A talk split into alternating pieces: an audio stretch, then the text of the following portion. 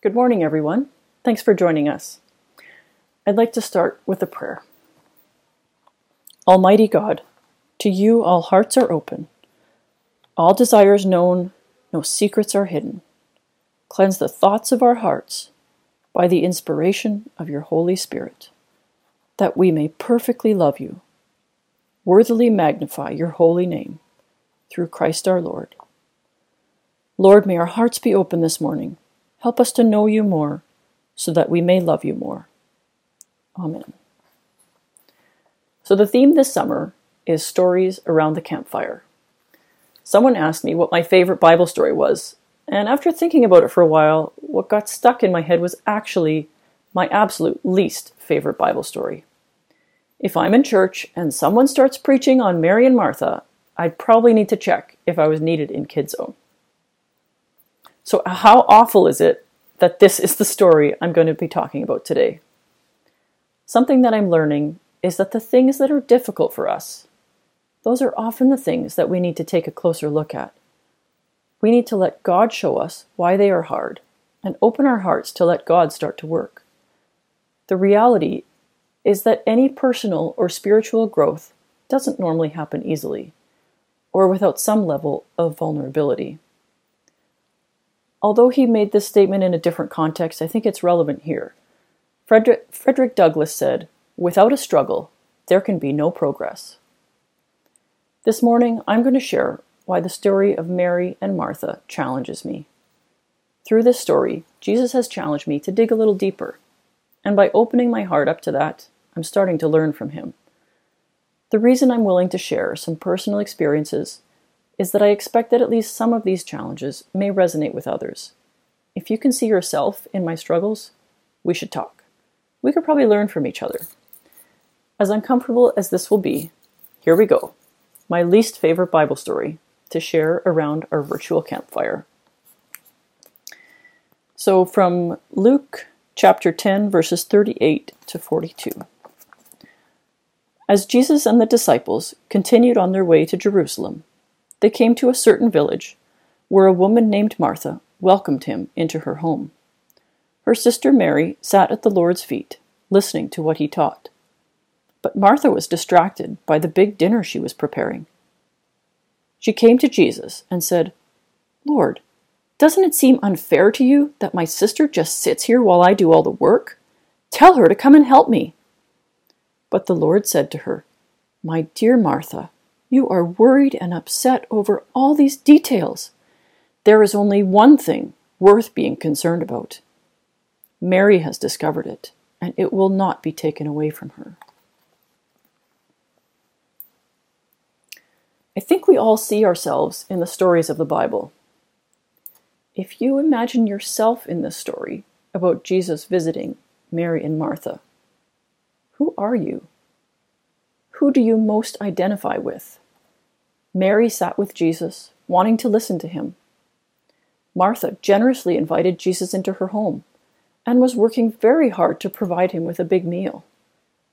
How many of us enjoy serving others, blessing others with the service of hospitality? Those that know me well may have already guessed that the reason the story of Mary and Martha is so difficult for me is that I am 100% on Team Martha. I wear the Team Martha colors, I've got the jersey, and I'm waving the flag, shouting, Go, Martha, you tell him.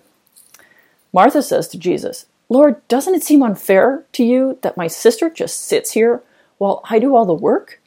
Tell her to come and help me. At this point in the story, Team Martha is going wild. Surely Jesus will see the injustice and make it right. What a shock to Martha, and what a disappointment maybe even frustration for those of us on Team Martha. We expect Jesus to rectify the injustice. And then he tells that us that Team Mary is doing it best. What a blow. But what if those of us on Team Martha were to dig a little deeper? Contemplate our choices, our motivations, Investigate the uncomfortable insecurities that are contributing to being worried and upset over these things. The first reason this story is hard for me is just reality. Many of us live very busy lives. We have two young kids that are very demanding. I have a husband, friendships, family, and community relationships to invest in. I work full time. I try to support Lawrence as well as I can so that he can do his best as a stay at home homeschooling parent. And let's not forget to highlight the reality of messes in my life that demand attention dirty dishes, dirty laundry, dirty floors, dirty bathrooms, dirty children. Well, you get it. The reality is that there aren't enough hours in any day for my ongoing to do list.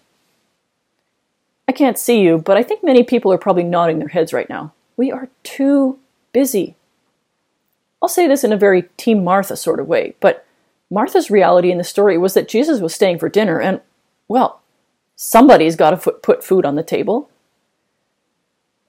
I sincerely apologize to everyone that thought I might have a great solution to this reality that many of us are facing. I don't. The part that I am curious about, though, is examining why we are so busy. Are we making at least some choices that make us a little busier than we need to be?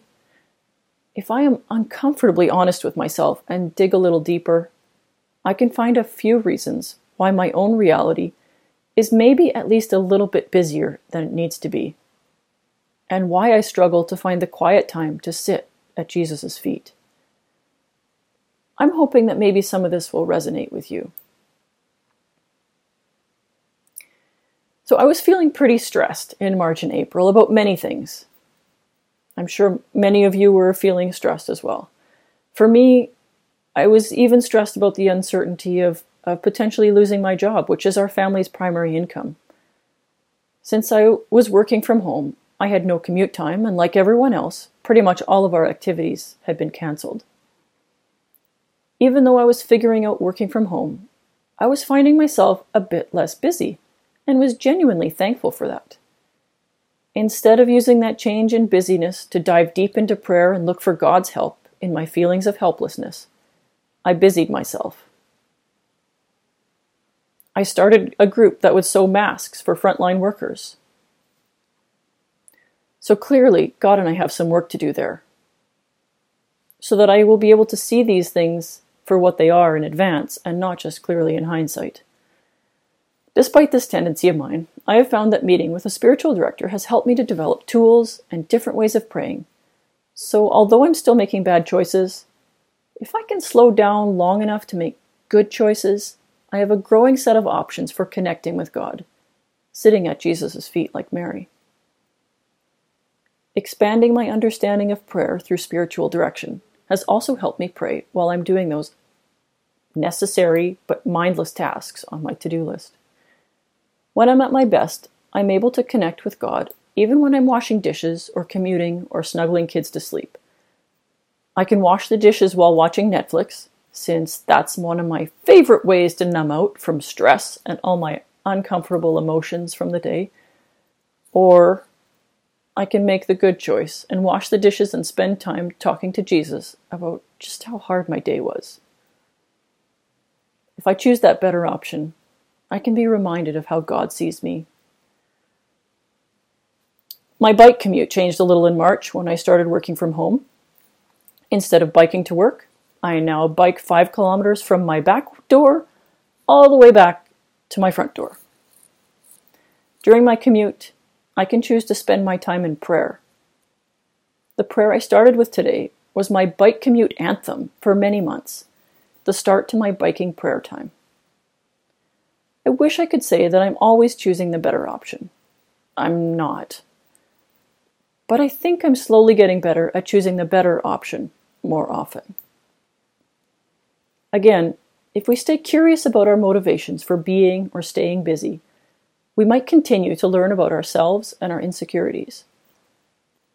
I might be projecting some of my own insecurities onto Martha, but I wonder whether she felt she needed to hustle for her worth to demonstrate her value, to demonstrate that she was worthy of love from other people and from Jesus. I'm going to call this hustling for your worth. This is something that I think I've been doing my entire life hustling, busting my butt to achieve, accomplish, serve, And I've come to believe that what is underneath all of that is trying to show that I'm worthy of love. If I'm not doing something, achieving something, I nearly feel lost. I find it extremely difficult to sit still and not do something. As difficult as it is for me to admit it, the need to hustle to demonstrate value is a lie that my heart has believed for a long time. It has only been over the past few years that I've become aware of this. And since then, I believe that God has been rewriting this for me. He is helping me to unlearn this lie and has been replacing it with His truths. I was reading the Jesus Storybook Bible to my daughter Luann last week. And at the end of the story about Adam and Eve, after they've eaten the fruit, the book reads, And a terrible lie came into the world. It would never leave. It would live on in every human heart, whispering to every one of God's children, God doesn't love me. Reading this was a great reminder to me that this lie I have believed about hustling for my worth, to demonstrate my value, to show that I'm worthy of being loved, that lie that I've believed is the work of the enemy. I don't know if anyone else struggles with this, but for me, it takes a long time for a belief to move the very short distance from my brain, where I can believe it intellectually, to where I can believe it in my heart. So I am thankful that God is patient. He is patient in teaching a rather stubborn student to sit at his feet and be still.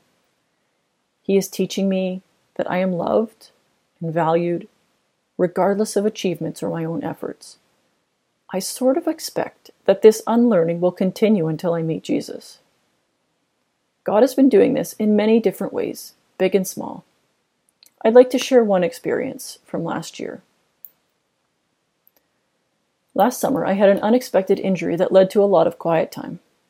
I broke my leg while we were on vacation in BC and unfortunately did a pretty good job of it.